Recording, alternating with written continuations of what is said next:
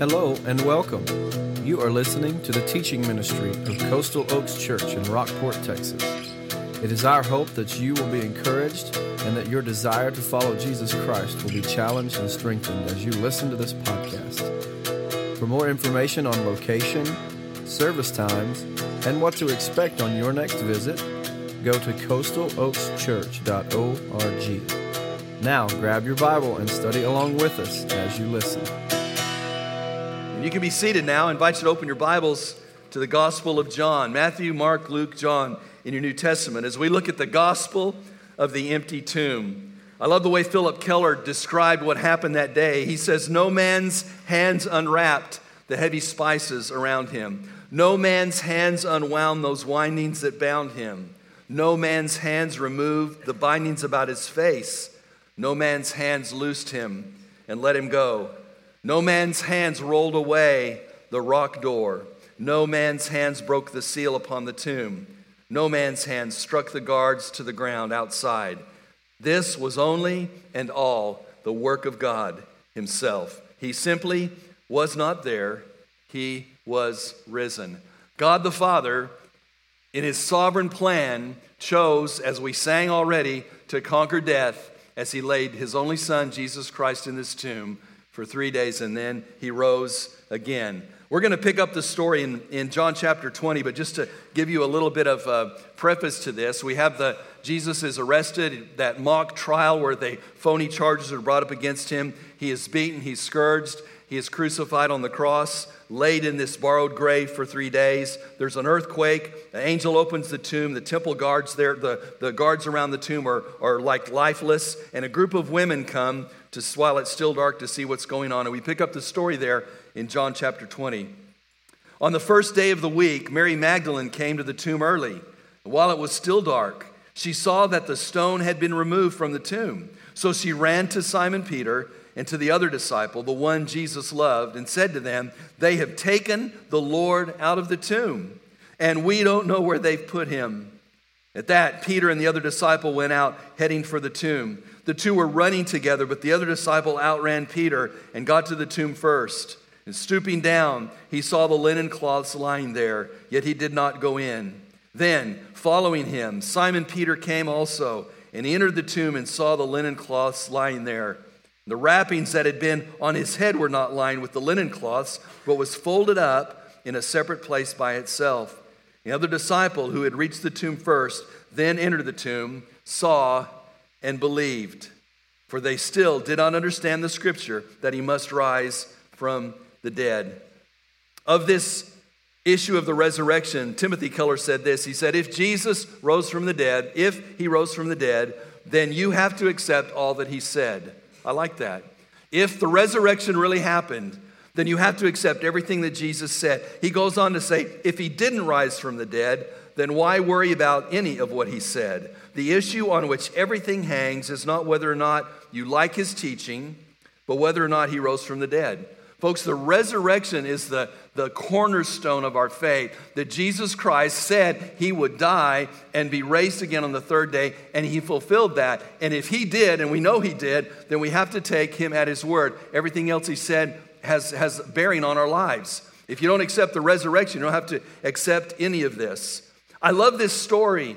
I love how Mary goes to the tomb and she runs to Simon Peter, and then, and then Simon Peter runs back, and John, the other disciple who's, who wrote the Gospel of John, he refers to himself as the other disciple, the one Jesus loved.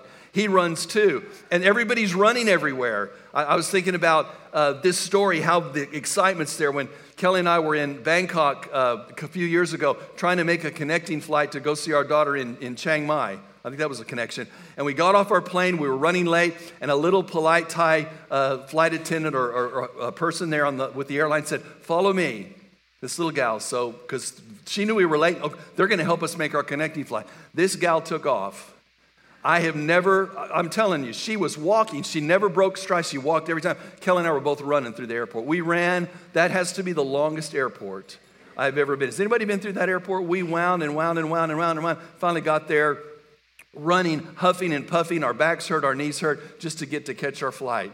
Uh, That's the story here. We have them running, running here, running there, running back and forth. They're excited about what had happened. And it's interesting that Mary's the one that goes to the tomb and finds that he's not there and announces it to the, to the other disciples there. Someone said uh, uh recently that, that we shouldn't put a period where God puts a comma. The grave is a, is a period, but God put a comma there because, as we've said, He is not here, He is risen. It's the good news, it's the gospel. There's excitement as they run back and forth from the tomb to one another. So let's look at several people in this text and see the way they respond to the empty tomb. And I think we can see ourselves in, in the, the story of these folks. Number one, some people respond to the empty tomb with simple acceptance. With simple acceptance. Look at verse 8. John writes about himself the other disciple who had reached the tomb first, then entered the tomb, saw, and believed. The first record of one of the disciples actually believing that this was the resurrection, that this is what Christ had said he would do. He didn't need much evidence. All he needed to know that was a tomb was empty, the grave clothes were there. Someone said John was not quick on his feet, but he was quick to believe. Uh, he got there and saw that Jesus was gone. Mary's assumption is they've taken his body, someone has stolen him. John recognizes this is exactly what happened. He believed. That might be where you are. You might be one of those people where the first time you heard the gospel, it, you simply by faith said, Yes, Lord, I believe and I receive it. Uh, that may be where you are today. Maybe this is the first time all these dots are being connected, and you're saying, Yes, I, we've been singing about it. We just read it in the text. Jesus rose from the grave, and I need to accept that fact. And you're one of those people who, who accepts things right, right like that at face value simply. John was that kind of person. We had a man walk in our Easter Sunday morning service a few years ago. I think the choir was rehearsing before the service, and he heard the choir, and that man walked the aisle at the end of the service and said, You know, God had me from the moment I walked in the door and heard the music. God completely convinced me that I needed to give my life to Christ right away. You might be like that guy. And you heard the gospel and you received it simply by faith. I was thinking about my kids as I was preparing this. Uh, people coming to Christ, and my son Cameron is one of those just matter of fact people. And uh, when he was about five years old, he had thought about it, and when he decided he was ready, he was ready. He said, Dad, I'm going to do this thing. Well, tell me, son, he talked about how he knew Jesus died for him and that he was a sinner. He said, I'm ready to do this. I believe it. Let's go. And so I said, Well, don't, don't you want to wait till your mom gets home so we can do this? No, I'm ready to do it right now, Dad. He was just matter of fact, simply accepting the gospel. All his questions had been answered, and he was ready to do it. That might, might be you. I love that the, Jesus told the disciples, Let the children come to me. And then he said that, that coming to Christ should be like a child in innocence, accepting the simple message of the gospel. That may be you. If you're here today and it's the first time you've heard and you're ready to accept it, we're going to give you an opportunity at the end of the service to make a commitment of your life to Christ. The second response here is is that some people respond to the empty tomb with a wavering faith. A wavering faith. That's a, a faith that, that has some, some dots to connect. I, I believe, yet I'm not quite sure that I've got, got all of the understanding that I need. And it's pictured here in Peter. Look at verse 3.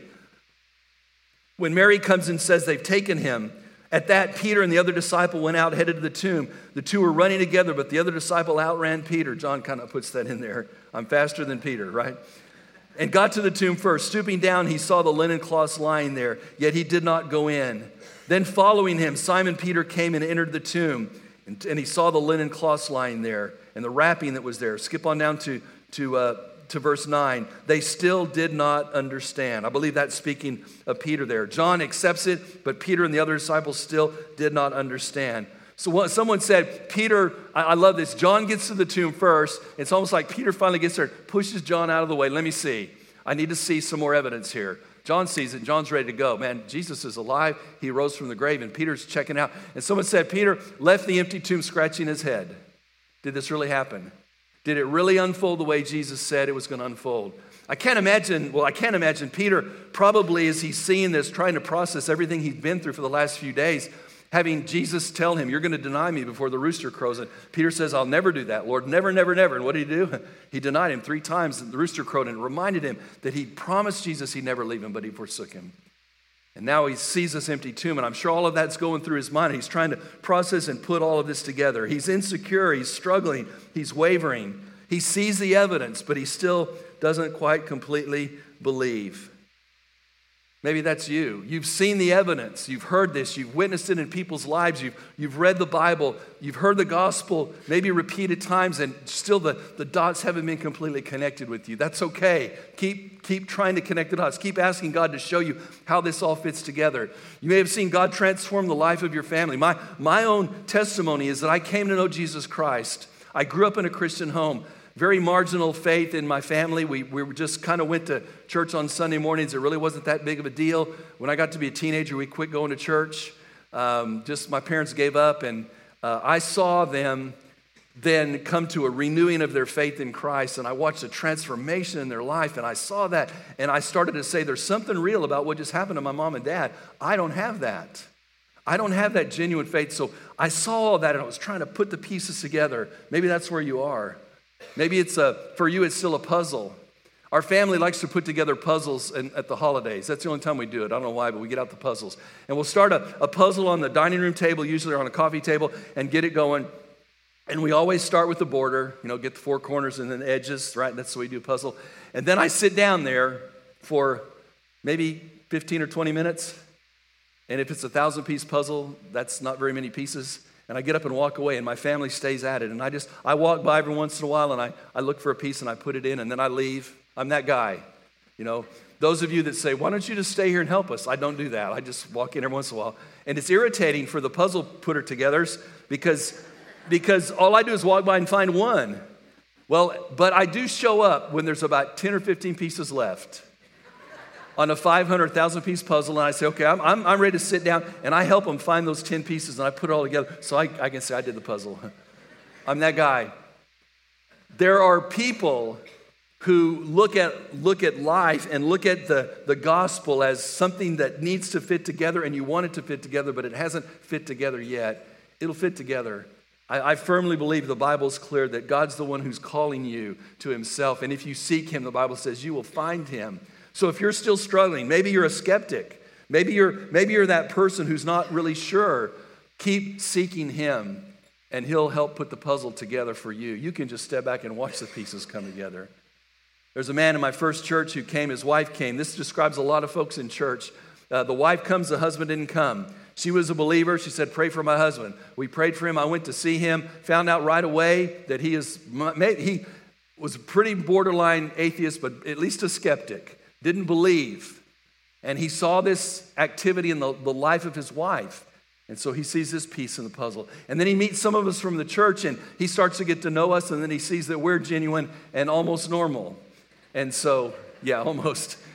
The Bible says we're a peculiar people. I guess he probably would have said that was us. And so he started to see the pieces fit together. And finally, ultimately, he gave his life to Christ. It took a while. And we waited on him. We loved him. If that's you, hang in there. If you have somebody in your family who, who really is wanting to, but they haven't gotten there yet, love them. Encourage them. Pray for them. Let them put the pieces together. Let God put the pieces together for them. Some people respond to the gospel with a wavering faith, like Peter's.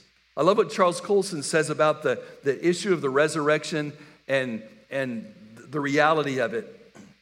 Let me read you what he wrote. He was one of the Watergate conspirators. He said, I know the resurrection is a fact, and Watergate proved it to me. How? Because 12 men testified that they had seen Jesus raised from the dead, and then they proclaimed the truth for 40 years, never once denying it. Every one of them was beaten, tortured, stoned, and put in prison. They would not have endured that if it weren't true. That's true. You think about that. If these disciples, even these women who followed Christ, made this up, and this was a lie, they never would have given their lives for it. He goes on to say this Watergate embroiled 12 of the most powerful men in the world, and they couldn't keep alive for three weeks. You're telling me that 12 apostles could keep alive for 40 years? Absolutely impossible. I like that. What he's saying is the reality of the resurrection, the gospel shows the proof that these people would lay down their lives, that they would give their lives for a message that they saw was true. Peter finally connected the dots. I love how Peter ultimately, when Jesus appeared to the disciples in Mark, Jesus says, Go tell the disciples and Peter that I'm here. It's almost like Jesus is saying, saying Peter, it's okay. It's okay. I've got you. I forgive you. Some respond with wavering faith. I've watched folks after Hurricane Harvey, and we've been in conversation with them, and I've just watched folks soften, and folks begin to see how really and truly there is reality to the love of God and the love of Jesus Christ manifested through his people, the body of Christ. Folks with doubts, folks with confusion, folks who don't see how it all fit together. I've watched God begin to put that together and remove the doubts. If that's you, He will keep working. Number three, some people respond to the empty tomb with brokenness. With brokenness. Look with me at verse 11. Mary, but Mary, stood outside and facing the tomb, crying. As she was crying, she stooped down and looked into the tomb. She saw two angels in white sitting there, and one at the head and one at the feet where Jesus' body had been lying. Mary is at the tomb grieving, broken. They said to her, Woman, why are you crying? Verse 13, because they've taken away my Lord, she told them, and I don't know where they put him. Mary comes in grief and in brokenness. She's disheartened, she's confused, she's, she's broken. Mary's experience, Mary Magdalene with the demons, and ultimately at the cross and, and anointing Jesus with the spices. And now here she is at the tomb. And she sees the bodies missing and she can't quite understand and she's broken. Someone said she's not going back to the tomb to see, she's just going back to the tomb to grieve. Some people come to Christ through brokenness. Again, I was talking about my kids a minute ago. When our daughter Carissa came to Christ, she was about five years old. And Kelly and I both prayed for both our kids. God, give us as parents wisdom to know when our kids are ready to make a commitment. Because I've learned this in all these years you can talk a kid into anything. You know, you can say stuff like, You want to go to heaven, don't you? You want to love Jesus, don't you? Boy, you can lead them right up to it. I don't want to do that. I didn't do, that with my kids. We left it up to them. We were reading a devotional book one night with the, the colored picture book, and there's a picture of Jesus uh, resurrected out of the empty tomb. And we started talking about Easter, talking about the resurrection. She had already seen a, an Easter pageant where she saw the crucifixion played out. And so as we're praying with her and talking with her about this story, she just starts weeping. And this little five year old girl is broken because she connected the dots that not only did Jesus die on the cross, but he died on the cross because of her sins. It was powerful. It was a powerful moment. She recognized that her sins sent Christ to the cross, and she wept. An acknowledgement of sin. Everybody has to come there in brokenness. I, I told the story earlier about the, the little girl at a vacation Bible school. We were teaching the gospel. and I always make sure children understand what sin is and that, that they would acknowledge they've sinned. I always ask them, Who is Jesus? What did he do for you? Uh, what is sin? Have you ever sinned? We always go through that. So I asked this little girl, she got it right. Jesus is God's one and only Son. He died on the cross for us. What is sin? It's doing bad things. Have you ever sinned? And she just went like this No, but my sister has.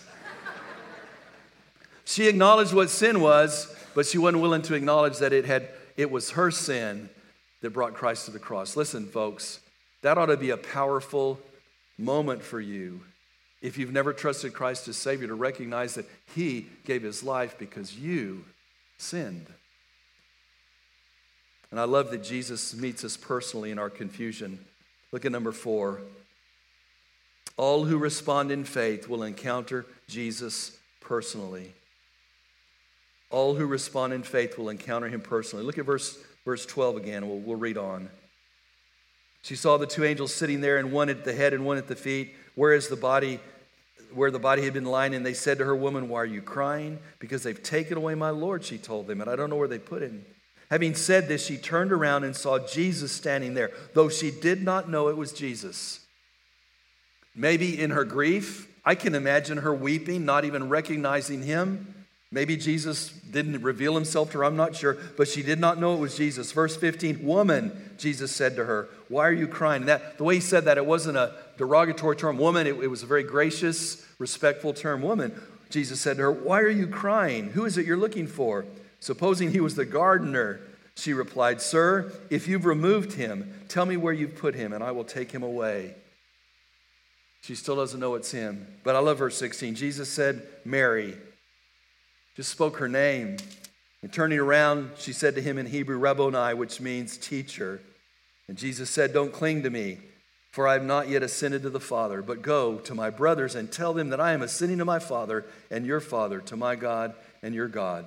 And Mary Magdalene went and announced to the disciples, I've seen the Lord. And she told them what he'd said to her. Jesus met her personally. All who respond in faith will encounter Jesus personally. He calls her by name. He calls her out of her grief. It's a, it's a personal experience, a personal encounter with him. Peter Kreeft said it this way the answer is not a bunch of words, it's the word. It's not a tightly woven philosophical argument, it is a person. It is the person. It is someone, not just something. Our faith is not based in just the facts of an empty tomb, but the fact that there's a person of Jesus Christ that we can have a relationship with. When my mom was dying of cancer, went to the hospital and, and uh, it was a long process, and we finally said goodbye to her, and she finally went to be with Jesus. And I, I walked out, just wanted some space by myself, and I was walking outside uh, on the, the side of the hospital. It's in the, was in the mountains, and I looked up, and there's this incredible sunset. And, and I just sensed God saying, Kevin, I did that. I've got this. I was weeping. God, I don't understand. My mom's young. Why she was young? Why is she gone? What am I going to do? And, and I didn't hear any audible words, but I saw this sun, sunset.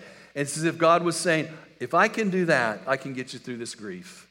I looked at the sunrise. I wasn't actually at the sunrise, it was already up this morning. but as I was coming in, the sun over the bay was incredible. It's like God said, Kevin, I, I did that.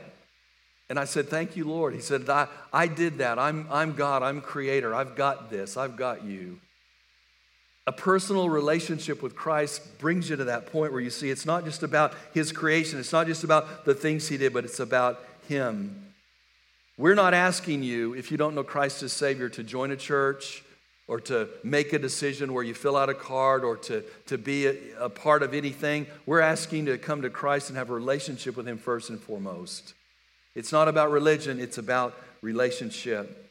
When I was younger, I was a, uh, I, I, I, call myself a salesman. I wasn't. I was an order taker. You know the difference? I just answered the phone, and when people ordered stuff, I would, I would, I would take the order. And I sold pipe, casing, and tubing. And I had a, a group of clients over the state of Texas that I did business with, and I, I took orders for them. And one day my boss says, Kevin, we're going to go on a road trip and meet all of these folks. And I thought, great. I get to get out of the office and get paid for it. I was excited. I was excited till I found out in his Grand Torino, he had an eight track player.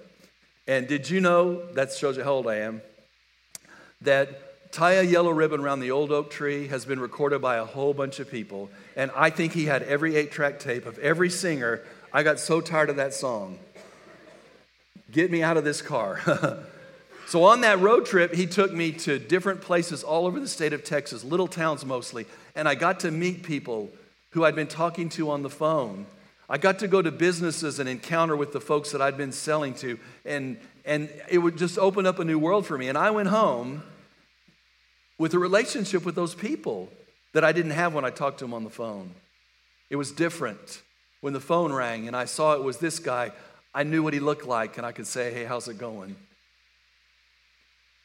It's not enough to know about Jesus. It's not enough to just be like me talking to him on the phone. You need to see him face to face and have a personal encounter with him. You may have been around church all your life and heard the stories, and maybe you believe intellectually that Jesus died for you and rose again and he wants you to go to heaven, but you've never personally, by faith, trusted him as your Savior. He wants you to do that. Let me just wrap up with this last truth here. It's from verse 31. It is the gospel of Jesus Christ that saves us.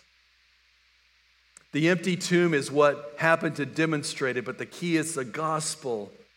Verse 31 But these are written so that you may believe that Jesus is the Messiah, the Son of God, and by believing in his name, by believing, you may have life in his name. Here's the reason we have the account of the empty tomb Here's the reason we have the Gospels Matthew, Mark, Luke, and John. Here's the reason we have this story told so that we may believe in his name and have a relationship with him.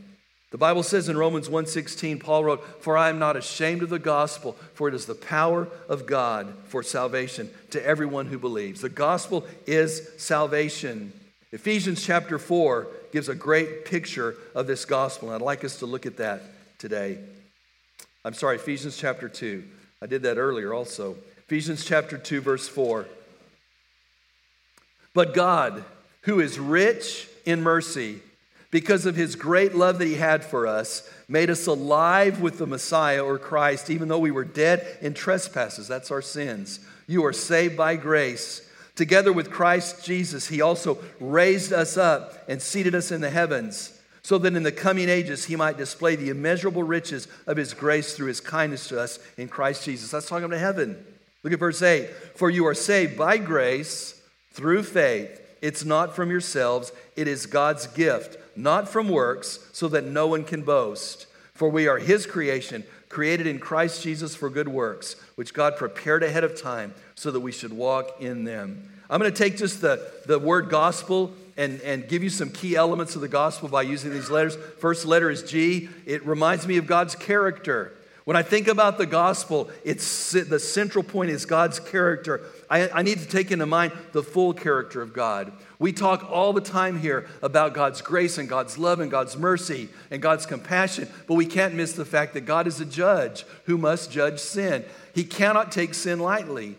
Everything that's wrong has to be accounted for. And so, if He's going to be a, a merciful God, He also has to deal with sin. And He can't let the guilty go unpunished.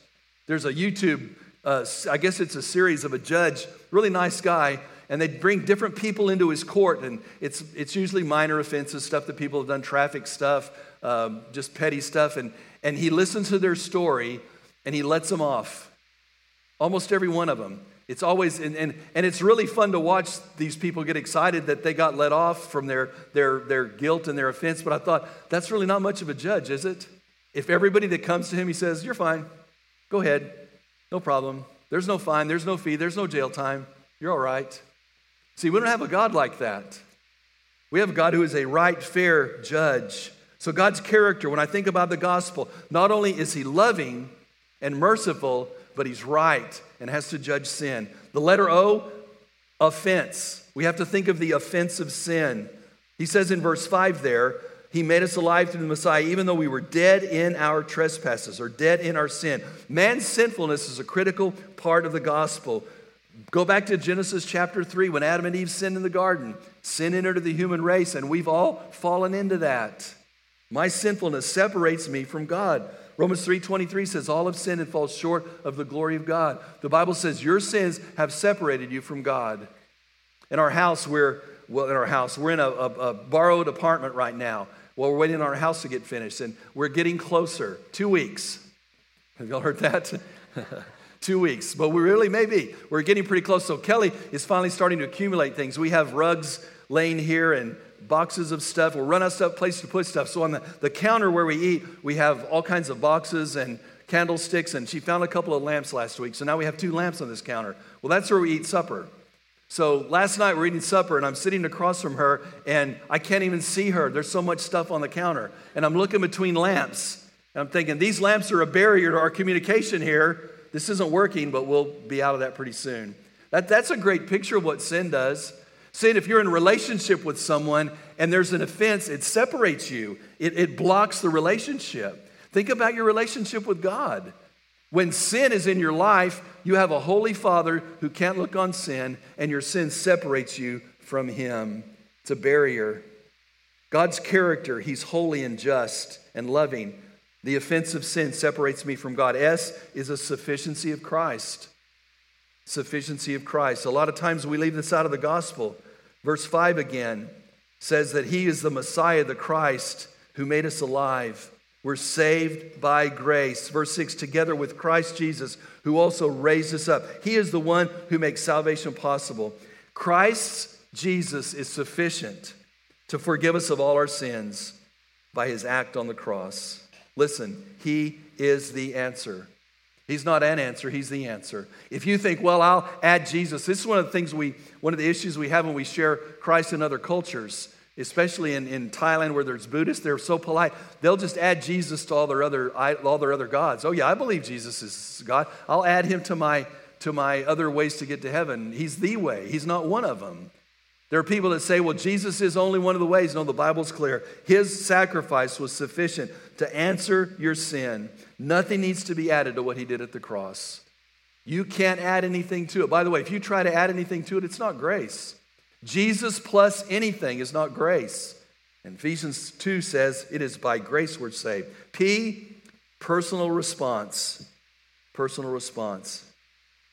You're saved by grace, verse 5 says. Verse 8 says this You are saved by grace through faith, not of yourselves. It is God's gift, not from works so that no one can boast. Listen, God has clearly placed my the responsibility of receiving the gift of eternal life on me. He says, You must respond to that. After the hurricane, people from all over the country have been coming to help us. Pastors and, and, and ministers in our denomination have come down here. Ministers from other groups have come and they've just come to love on us and pray with us. And one of the guys came down, he's with our state convention, and handed me an envelope with some money in it, either gift cards or money. And it's quite a bit. And in that, he read a note. He said, Kevin, my wife and I just went through some floods a few years ago, and we know exactly what you're going through. And we want to give you this gift, and we're praying for you. Man, that was awesome. You know what I did with that gift? I thanked him, and I took it. Would have been pretty rude if I'd have taken that envelope and sealed it back up and wrote a note on there. Uh, Dear Mitch, thanks so much for thinking of me, but no thanks. Here it is. He'd be offended, wouldn't he? That he thought about me that he had compassion on me and Kelly, that he knew what we'd been through. He knew exactly what our predicament was, and he gave something to help us out of that predicament. And it would have been rude for us to say, I don't need that. No thanks. Think about the gospel. God knows our predicament. He knows where we are. He knows what's going on in our life, and He is remedying it by sending His only Son to die on the cross for us. And He offers that gift of salvation. I have to personally respond to that. E is for eternal urgency. He mentions in verse 7 the coming ages. Think about eternity, heaven or hell. We speak a lot about heaven. The Bible speaks a lot about hell also, that I am going to spend eternity somewhere. I've done a funeral for two people in the last few weeks, last, last month, and both of them, their testimony was that they knew Jesus Christ as personal Savior, and we got to stand up here and say they are with Jesus now. Folks, if they hadn't, they would die without God, separated from Him for eternity. There's an urgency to tell people that there is going to be a day. The Bible says every man it's appointed for every man wants to die, and after that, the judgment. Every one of us are going to die if we if Jesus doesn't come back before we die. Every one of us are going to experience that.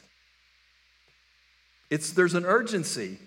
I told a story at one of the memorial services recently about the pastor in a church who was trying to convince his congregation that, that there's, there's going to be an accounting where we have to stand before God. And he said, Every member of this church is going to die someday. And this little boy in the front row laughed. And the pastor thought, Well, maybe I didn't make that point strong enough. Every member of this church is going to die someday. And the little boy laughed again. And so the pastor just stopped and said, Son, what's so funny? He said, I'm not a member of this church. I need Dennis on the drums for that one. Folks, there's this urgency that every one of us one day is going to die and stand before God. That's what drives us to share the gospel. And L is life transformation. There should be a transformation. The Bible speaks in verse 10 that we're created for good works. It means that once I receive Christ as Savior, I am to obey Him and walk. The result of receiving Christ is a changed life. Do you have that? Can you look at your life and say, There was a time where I trusted Christ as my Savior, and the evidence is that I have a changed life? My life has been transformed. If you don't, you need to check your experience. You need to go back and say, If I live my life the same way as I did before I said I trusted Jesus, what's changed? Let me just close with this taking into account everything we said about the gospel. Think about this as your life right here. And think about this cell phone as the record book of your life. Everything you've ever done, everything you've ever said, especially the wrong that you've done, is recorded on this cell phone. And it's in your life. And there you are, weighed down by your sin. And up here, we've already talked about the character, character of God, haven't we? That He's a holy God, He's a just God, and He has to deal with that sin before you can have a relationship with Him because our sin separates us from a holy God. The Bible is so clear about this that God the Father, the Bible says this in Romans 5, that, that while we were yet sinners, Christ died for us. God demonstrated his love for us this way. The Bible says that this holy God, merciful, loving, just God, came in the person of Jesus Christ. The Bible says that's the demonstration of his love for me. The Bible says all of my sin on Jesus was laid. Now, there's an openness there's cleansing, there's forgiveness. My sin has been dealt with at the cross. And my response is to say yes to Jesus and enter into a love relationship with Him by admitting that I'm a sinner, trusting Him and the, the work He did on the cross, and by faith, inviting Him to take control of my life. Let's pray together.